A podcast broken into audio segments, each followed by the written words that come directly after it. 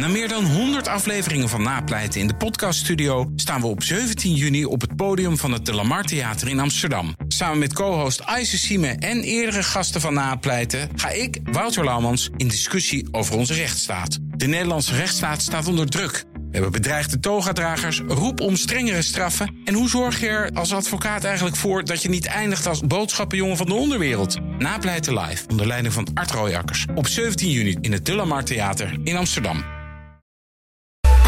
BNR Werkverkenners wordt mede mogelijk gemaakt door BrainNet. BrainNet voor zorgeloos en professioneel personeel inhuren. BNR Nieuwsradio.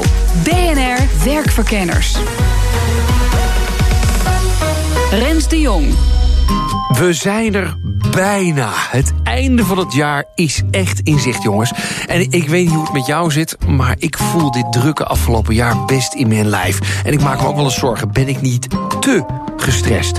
En dus probeer ik in deze aflevering van Werkverkenners van mijn werkstress af te komen.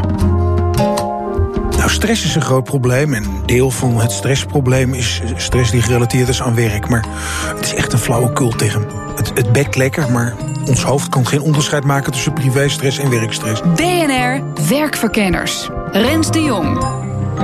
Uh, Bram Bakker, psychiater en ondernemer eigenlijk ook, zorgondernemer. En daarnaast uh, publiceer ik her en der mijn opinies die meestal vakgerelateerd zijn. En volgens Bram is stress niet altijd slecht. Nee, absoluut niet. Nee, we hebben, we hebben twee soorten stresshormoon. Adrenaline is echt goed spul. Door adrenaline raak je een beetje opgefokt. Kan je iemand harder op zijn gezicht timmeren als hij hetzelfde bij jou dreigt te doen. Of je rent wat sneller ervan tussen als je denkt deze is te groot en te sterk. Dus uh, adrenaline zet ons lichaam in de fight or flight modus. Maar het is een heel vluchtig stofje. Heeft ook niet zoveel bijwerkingen. En het andere stresshormoon, cortisol, dat maken we aan als we 20, 30 minuten ons bedreigd wanen. Hè. We hoeven niet bedreigd te zijn, maar in ons systeem wordt cortisol geproduceerd. Nou, dat cortisol is rommel omdat dat overal en nergens klachten veroorzaakt. Het ondermijnt bijvoorbeeld onze weerstand. Dus als je veel cortisol aanmaakt, ben je sneller verkouden. Mm. Zoiets simpels. Cortisol beïnvloedt het functioneren van ons geheugen. Dus vergeetachtigheid, dingen niet kunnen ophalen, is gerelateerd aan cortisol. Dus als je er last van hebt dat je de hele tijd iets niet onthoudt goed, dan kan dat een maat zijn voordat je gestrest bent. En Iedereen heeft dat tegenwoordig. En vergeetachtigheid, dat is ongeveer het meest voorkomende verschijnsel vanaf, vanaf 10, 15 jaar inmiddels. En het heeft dus te maken met dat je een gestrest lijf hebt. En dat link je helemaal niet aan cortisol, maar dat is wel het stofje wat de rottigheid veroorzaakt. En daar hebben meer mensen last van. De stresshormonen die zien we in toenemende mate ontregeld raken. Wij mensen worden allemaal heel erg hormonaal aangestuurd. En al onze hormonen die hebben allemaal een eigen ritme. Die hebben allemaal eigen omstandigheden waar ze omhoog komen of weer naar beneden gaan. En wat echt aan de hand is, is dat wij onze hormoonsystemen ontregelen. doordat we 24-7 zijn gaan leven. Oh ja? Ja, en dus maken we stresshormonen aan in situaties die op zichzelf niet stressvol zijn. leg eens uit. Nou, wat wij doen is op een stoel zitten en, en op een scherm staren. Uh, onze lieve Heer, voor zover hij bestaat, heeft ons daar niet voor geprogrammeerd. En dat leidt ertoe dat in ons lichaam allerlei alarmbellen afgaan. En er is geen alarm, maar die bel gaat wel af. Nou, zo ontregel je je stresssysteem. Maar is het dan vooral uh, de, de, de, dat beeldscherm waar we voor zitten? Of zijn er nog meer dingen in het leven waardoor wij onszelf uh, veel meer stress aanjagen? Nou, het is een complex van factoren. Eigenlijk gaat het alles bij elkaar dat we een leefwijze hebben ontwikkeld die stress bevordert, die stress in de hand werkt. Nou, dat zien we in alle statistieken ook terug. Dus het valt niet te ontkennen. Stressgerelateerd arbeidsverzuim gaat, gaat sky high nog steeds. Aandacht neemt toe, vandaar ook he, die werkstress. Maar stress gaat overal sky high. Hè? Want we hebben het dan over burn-out in relatie tot werkstress. Maar als je het over privéstress hebt, dan komt veel meer een term als depressie of, of, of een angststoornis om de hoek. Mhm. Maar is uiteindelijk hetzelfde mechanisme, een ontregeld stresssysteem. Jij hebt ooit tegen mij gezegd, uh, een van de dingen die jij opmerkelijk vindt, is bijvoorbeeld, en een indicator voor dat stress uh, onze maatschappij echt binnendringt, is de vage klachten. Ja, nee, dat is, een, dat is interessant. Vage klachten mag, mag je zo niet zeggen. Want de mensen met vage klachten zeggen... ja, maar dat zijn hele serieuze klachten. Dus die voelen zich niet serieus genomen. En het, het klinkt natuurlijk ook een beetje badinerend. Maar als je er eerlijk naar kijkt, als, als dokter of psycholoog... dan zijn het wel vage klachten. Maar vaag is dan, we weten niet precies hoe het komt. Mm. Geef een voorbeeld dan van... Nou, de, de hele gezondheidszorg loopt over met vage klachten. En eigenlijk iedere medisch specialist heeft zijn eigen genre vage klachten. Dus uh, de KNO-arts kampt met de tinnitus, wat, wat potjes Latijn is voor oorsuizen. En er is een enorme toename van mensen die last hebben van oorsuizen. Terwijl het aantal mensen wat oorsuis heeft omdat er een ontploffing naast hun oor heeft plaatsgevonden, dat is niet gestegen. Hè. Dus ook zonder knal zijn er steeds meer mensen met oorsuis. Nou, de gastroenteroloog heeft het prikkelbare darmsyndroom. De reumatoloog heeft de fibromyalgie. De neuroloog heeft de hoofdpijn of de spanningsklachten. Nou, zo hebben al die specialisten ondertussen steeds meer een problematische diagnose of, of, of een klachtengebied wat je inhoudelijk verdedigbaar vaag zou kunnen noemen, maar waar wel heel veel mensen last van hebben. En de grootste gemene deler is ontregeling van het stresssysteem. Te weinig lichaamsbeweging, te veel zitten, te veel met je hoofd, te weinig ontspanning. Nou, daar maken we dus allemaal schuldig aan. En dat vraagt om actie. En dus hebben we een zen-monnik naar de studio gehaald. Je hebt ook zeg maar zen-monnik uh, kapsel. Ja, dus gemillimeterd. Ik ben geschoren, ja. Ja, en, en ik zag jouw voet heeft ook wel van die bijzondere. Uh, ja, hoe heet die? Dat zijn van die. Van die finger shoes. Finger shoes. Dat is ja. ook wel typisch, zeg maar. Ja, ja, maar dat is meer een hobby hoor. Dat is, dat is niet verplicht. Ik ben Paul Lomans. Ik ben coach en trainer op het gebied van stress. Paul. Dag Rens. Wat voor een indruk heb jij van mij? ja, nou ja, je kwam behoorlijk gestrest binnen met, uh, met een blaadje met twee kopjes erop wankelend. En, uh, en uh, gaf hem meteen ronduit toe dat je zelf eigenlijk misschien wel ook een, een belangrijk slachtoffer of dader bent van, van je eigen stress. Ja. ja. Ben ik de enige? Nou, nee, ik denk, ik denk dat het om zich heen slaat, denk ik eigenlijk. Het is als je de onderzoeken moet geloven, dan uh, gaan mensen dus krijgen op steeds jongere leeftijd er last van. Ja. Dus je bent zeker niet de enige. Wat zie jij aan mij? Uh, wat zie ik aan jou? Ja, dat is ook wel het typerende aan stress, denk ik. Dat zie je niet direct aan iemand af. Stress zit onder de huid. Dus dat uh, stress merk je uh, s'avonds als je thuis komt bijvoorbeeld. En je hebt een kort lontje. Of uh, als je s'nachts nachts wakker wordt van je slaap. Of als je, ja, als je niet meer tot rust komt. Ja. ja. Hoe merk je dat je niet meer tot rust komt?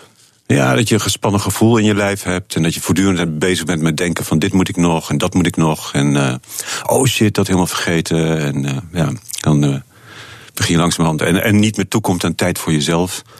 Je, ja. Steeds meer al die eilandjes dat je ze inlevert, zal ik maar zeggen, voor, uh, voor je werk. Je zag me net al binnenkomen. Hè. Ik heb een druk jaar achter de rug. Ik voel de laatste week wel een beetje hoofdpijn, wat vage klachtjes overal. en, ik, en ik kan niet altijd rustig blijven. Ik merk aan mezelf als ik s'avonds wil gaan slapen of s ochtends opsta, dat, dat, dat het gevoel er al wel een beetje is. Ja. Is, is, dit, is dit wat het is, zeg maar? De... Ja, ik denk het wel, ja. Ik denk dat heel veel mensen dat hebben. Kijk, heel veel mensen functioneren ook op stress, hè? Ja, want ik, dat wilde ik net zeggen. Ik heb het ook wel een beetje nodig, die, die rush, weet je wel. Ja, We gaan weer knallen. Ja, dat, dat denk je eigenlijk. Dat is, oh. ja.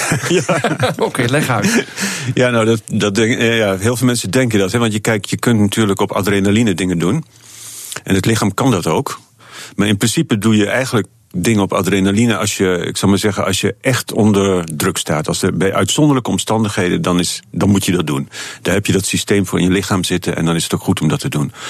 Maar in andere omstandigheden is het eigenlijk veel prettiger om, uh, om vanuit rust te functioneren. Vanuit, vanuit rust en overzicht te functioneren. Maar wat, wat, bedoel je daar dan mee? Vanuit dat de basishouding is rust, zeg jij.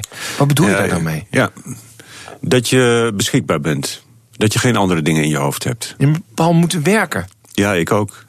nee, maar dus mensen vragen toch dingen aan je. En toch kan je volgens Paul zen zijn op je werk. Wat heel belangrijk is, is ik functioneer op mijn intuïtie. Nou, dat is al een enorme uh, stressbevrijder. Als je met je ratio functioneert, dan ben je heel tijd aan het overleggen met jezelf. Wat is nu het beste? Wat, kan ik nu, wat zal ik nu eerst doen? Oh nee, ik moet dat gaan doen.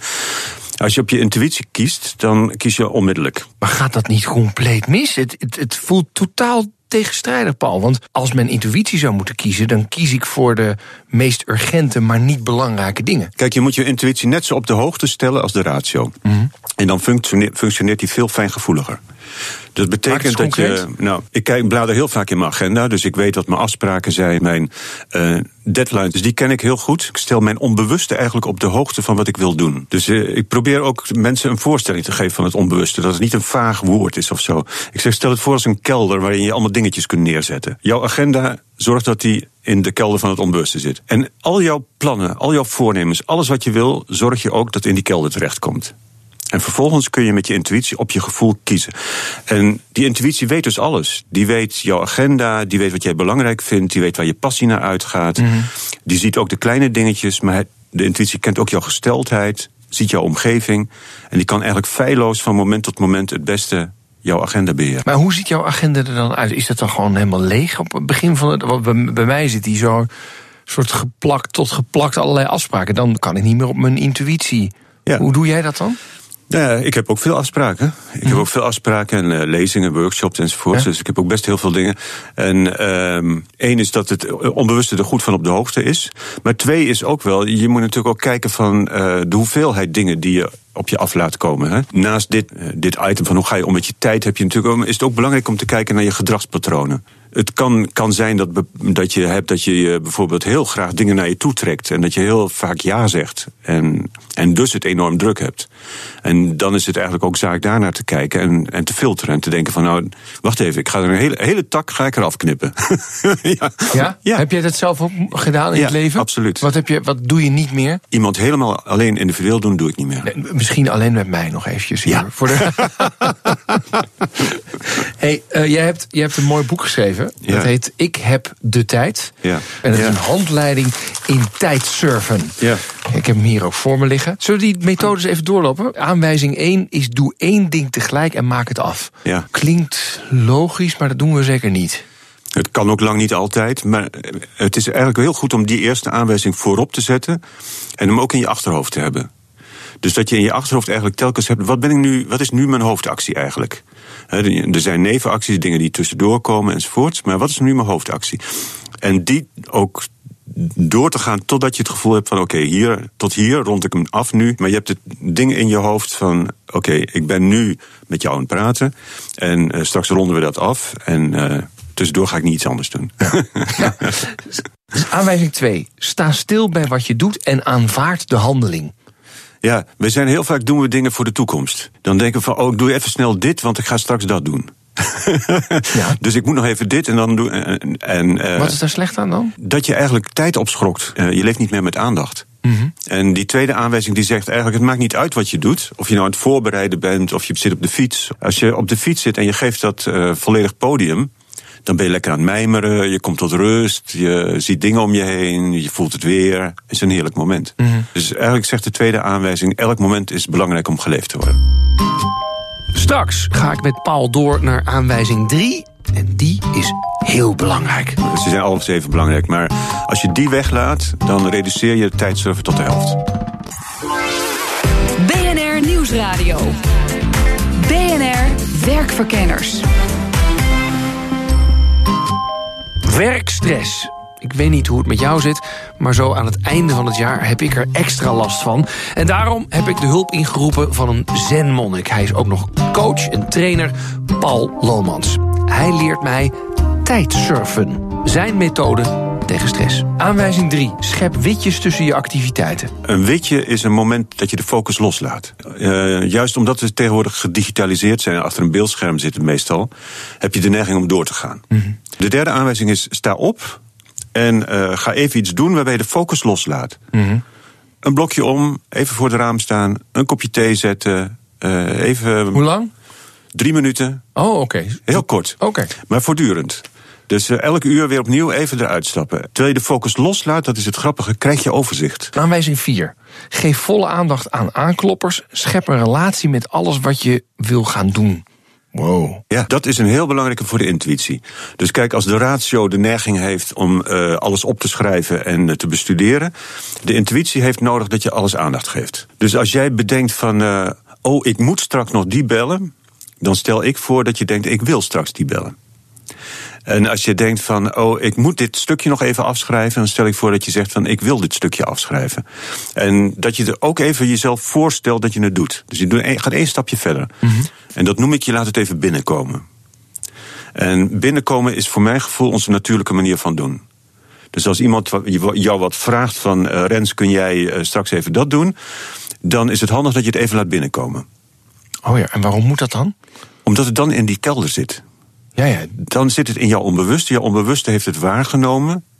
Die weet dat jij dat in de toekomst wilt gaan doen. Ja. De stress verdwijnt. Ja? Want je, hebt het, uh, je wilt het daadwerkelijk. Je spreekt niet meer in termen van moeten. Dus je wilt het. De stress verdwijnt. En jouw intuïtie kan het kiezen. Want jouw intuïtie weet het. Wat in de kelder staat, dat, dat, dat kan die voelen. Oké. Okay. Dus ik, ik zit even te kijken naar mijn agenda nu. Van, van de, de komende uh, dag en week. Dan zie ik, ik moet straks nog met een klant praten over een evenement. Daarna word ik geïnterviewd door BNR. Daarna heb ik nog een sollicitatiegesprek. Daarna ga ik naar voetbal toe. En morgen heb ik een dag uh, televisie draaien. Wat moet ik nu doen? Gezellig. Ja, nee, en weinig witjes. de witjes zitten bij mij in de trein. Ik Ja. heb wel twee uur in de trein, dus dat valt weer Ja. mee. Ja. Kijk, wat belangrijk is, is dat je even voorstelt dat je het uitvoert. Dus bijvoorbeeld als jij straks een, eh, ik noem maar wat, die sollicitatie Ja. hebt. En is het belangrijk dat je eventjes voorstelt, oké, eh, het is daarvoor die sollicitatie, dit is Ja. wat ik eigenlijk wil zeggen. Die vragen worden misschien gesteld. En je het even door je heen laat gaan en dan laat je het los. Oké, dus ik, wat ik, ik, ik moet het sollicitatiegesprek afnemen. Ik weet waar het gaat gebeuren. Ik weet ongeveer wat de functie is, wat we gaan vragen. Ja, Ja, ik weet welke mevrouw komt. ja. Oké, dat heb ik voorgesteld. En nu is, het als, nu is het als het ware in jouzelf tot rust gekomen. Oh ja. Je hebt, het, je hebt er contact mee gemaakt. En nu hoeft het niet elke keer in mijn korte termijn geheugen weer van... Hey Rens, je hebt straks nog een sollicitatiegesprek. Heb je dat wel voorbereid? Precies, en het moeten verdwijnt ook, want je, je, je hebt er contact mee gemaakt. Ja, ja, ja. Nog een aanwijzing. Maak jezelf bewust van knagende ratten. Knagende ratten zijn de dingen die je voor je uitschuift. Hmm. Tijdsurfen is eigenlijk ook geschreven vanuit stress. Hè? En er gaat best wel veel stress uit van knagende ratten. Dus dan denk je van, ah, ik zou, ah, ik zou die nog bellen, heb ik nog weer niet gedaan. Denk Ja. je dan. Weer niet gedaan. Ik zou dat nog opruimen, weer niet gedaan. En omdat je het voor je uitschuift. En, en als je iets voor je uitschuift, zit er vaak een element in Ja. waarom je het niet doet. En, en wat, wat adviseer jij eh, om te doen dan? Er naartoe te gaan, Ja. dus te gaan kijken, en dat is al hetgeen wat we niet doen. We draaien onze rug voor knagende ratten. In je hoofd er naartoe te gaan. Ja, maar ook, ook soms fysiek er naartoe te gaan. Als het een kast is die je wil opruimen, fysiek er naartoe gaan. En uh, te gaan kijken. En ook daar geldt weer, voer het in. Dat wil zeggen, zorg de, kijk, wat, kijk wat je wilt doen. En je hoeft het niet uit te voeren. Dus heel vaak zeggen mensen, ja, doe het, doe je het toch doet het gewoon. Ja, dat, hè, we- Maar bij heel veel mensen werkt dat niet. nee, oké. Die, die schuiven dan alsnog toch voor zich uit als het moment komt. Ja. Maar als jij er contact mee gemaakt hebt, je bent een vriend mee geworden met je knagende rat, Wow. dan gaat op een gegeven moment jouw, onder, jouw intuïtie het uitkiezen om het op, het op het juiste moment te gaan doen. Observeer achtergrondprogramma's. Wat bedoel je daarmee? Ja, achtergrondprogramma's, dat is ook zoiets van stress. Dat is, eh, zijn situaties waar je over piekert. Dat is dus meer emotionele stress. Dus dan zegt de zesde aanwijzing zegt eigenlijk als je een emotie hebt, neem de emotie serieus. Dat piekeren, die gedachten, die zeggen niet zoveel. Die gedachten draaien in rondjes. Dus je kunt dan wel heel erg gaan nadenken, maar je komt toch telkens weer bij hetzelfde uit. Wat je eigenlijk moet doen is de emotie tot rust brengen. En hoe doe je dat? Door bijvoorbeeld een stukje te gaan lopen, maar door hem, vooral door hem niet te blokkeren, door hem te durven voelen. Als je een emotie ruimte geeft, dan appt hij ook weg. Dan blijft hij niet. Maar hoe geef ik... Ja, sorry hoor dat ik zo, eh, zo ongelooflijk praktisch probeer te doen. Maar eh, hoe geef ik een emotie ruimte? Nou, laat ik zo zeggen. Ik heb laatst, misschien als voorbeeld. Ik heb laatst iets gedaan bij een klant en dat ging mis. Ja, Technisch mis. ja, Baal ik ongelooflijk van. ja, Ja. Het zit, zit nog steeds in mijn hoofd. Het is echt drie weken geleden. ja. Nou ja, dan kijk, wat is, wat is de emotie die je dan hebt? Nou, ik denk dat je geschrokken bent. Ja, en je denkt, eh, het bedrijf gaat naar een verdoemenis. Ja. Ja verdorie zeg. als- Ja, dan, jongens, het kan toch niet? Erg? kan toch niet? Nee, het valt, nee, het grappige is, het valt reuze mee, weet je. Je kunt het oplossen, maar je gaat, het blijft malen in mijn hoofd. En je denkt, oh ja, weet je Ja, wel, precies. eh, Want jouw hoofd die zegt dan: Ik wil niet dat dit gebeurd is. ja, Zegt jouw ja, hoofd. Ja, dat is het, exact. Je hoofd zegt: Ik wil niet dat dit gebeurd is. En dus ga je de emotie die eronder zit, en die is angst, die ga je eh, afknellen. Mhm. En, eh, en als je een emotie afknelt, dan blijft die maar aanwezig. Dan wordt die eigenlijk groter. Het knaagt de hele dag. Ja, dan wordt hij groter. Ja. Dus wat je eigenlijk dient te doen, is een stuk te gaan lopen. En de angst te voelen, de schrik te voelen die je gehad hebt. En als je die schrik durft te voelen, en dat is dus een heel fysiek, fysiek verhaal, dan hebt hij weg. Ja, ja. Dan verdwijnt hij. Hebt de emotie weg en dan ben je helder. Mhm. En dan aan het eind dan zeg je van ja, ja. Zeg je dan, ja, oké, wacht even. Ik ga de volgende keer dit doen en dan rep- repareer ik het weer. ja. Laatste. Kies spontaan wat je gaat doen. Ja, dat is de koningin van de zeven aanwijzingen. Dat is vaar op je intuïtie. Nou, duidelijk, Paul. Eh, die intuïtie, daar moet ik dus mee bezig. En ik ben niet de enige, want sommige mensen zijn gevoeliger voor stress dan anderen. Denkt ook psychiater Bram Bakker. Maar die, dat is ook een belangrijk argument om te zeggen: hou, op met werkstress. Want de mensen die last ervan hebben dat ze zich op hun werk te verantwoordelijk voelen en niet op tijd de stekker uit de laptop trekken, dat zijn natuurlijk mensen die dat thuis ook doen. Dus als je jezelf op het werk niet kunt begrenzen, en dat, dat is natuurlijk bij veel mensen die burn-out raken om te beginnen heel aantrekkelijk. Dat ze zo bevlogen en gepassioneerd en uh, niet met een 9 tot 5 mentaliteit hun werk doen.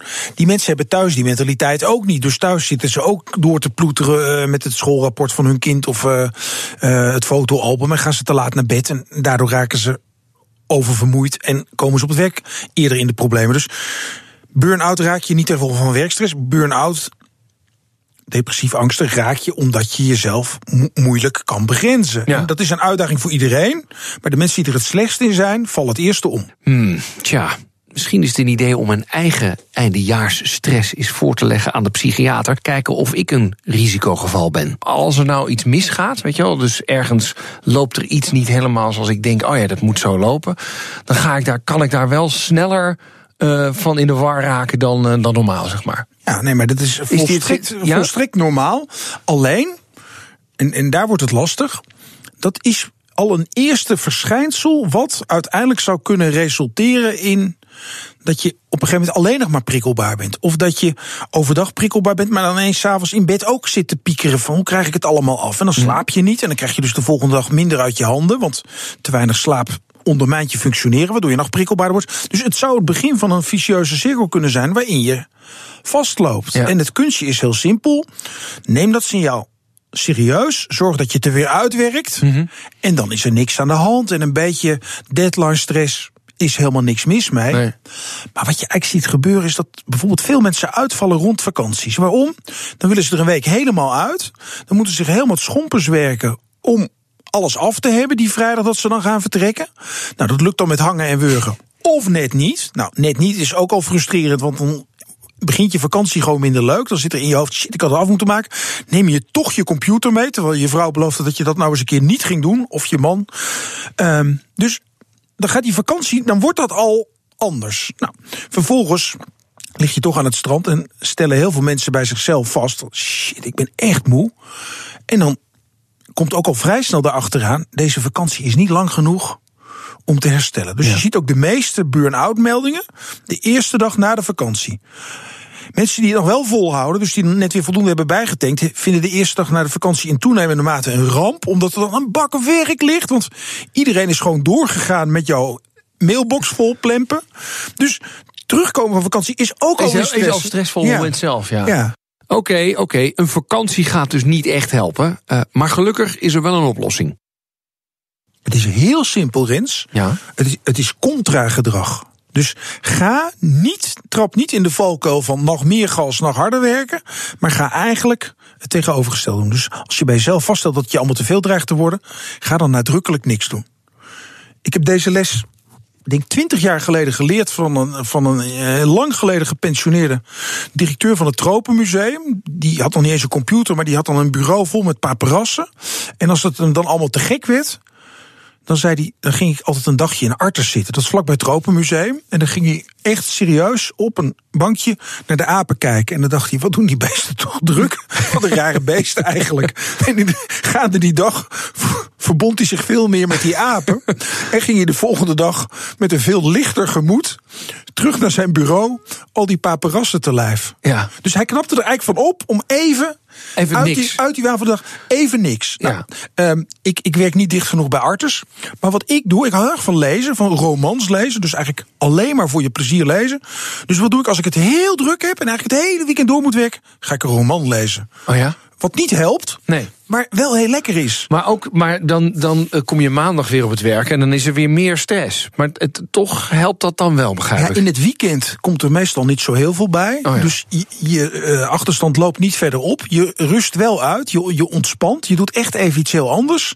En dan is, is je drive om een maandag volle bak in te gaan ook groter. Terwijl... Maar, en terwijl wat wij nu vaak dan doen is van nou, als ik het maar af heb, dan word ik rustig. Alleen het afhebben, het is een soort asymptotisch iets, denk ik altijd. Met iets afkrijgen, het is namelijk nooit af. Het handigste is altijd om het te vergelijken met, uh, met topsporters. En je dan te bedenken dat een topsporter die net de finish heeft gehaald van een halve finale over, over een uh, pittige afstand, of het nou 800 meter, die, die, die, net, die net bij een wedstrijd de finish heeft gehaald mm -hmm. en zich heeft gekwalificeerd, die vraag je toch ook niet om een half uur later de finale te lopen? Dat kan niet, die moet even bijkomen mm -hmm. en dan kan hij weer opstarten. Ja. En de fout die wij steeds maken is, we hebben de kwartfinale gehad, we doen gelijk de halve finale, we hebben de halve finale gehad en dan denken we dat we ook gelijk klaar zijn voor de finale. Is niet zo. Nee.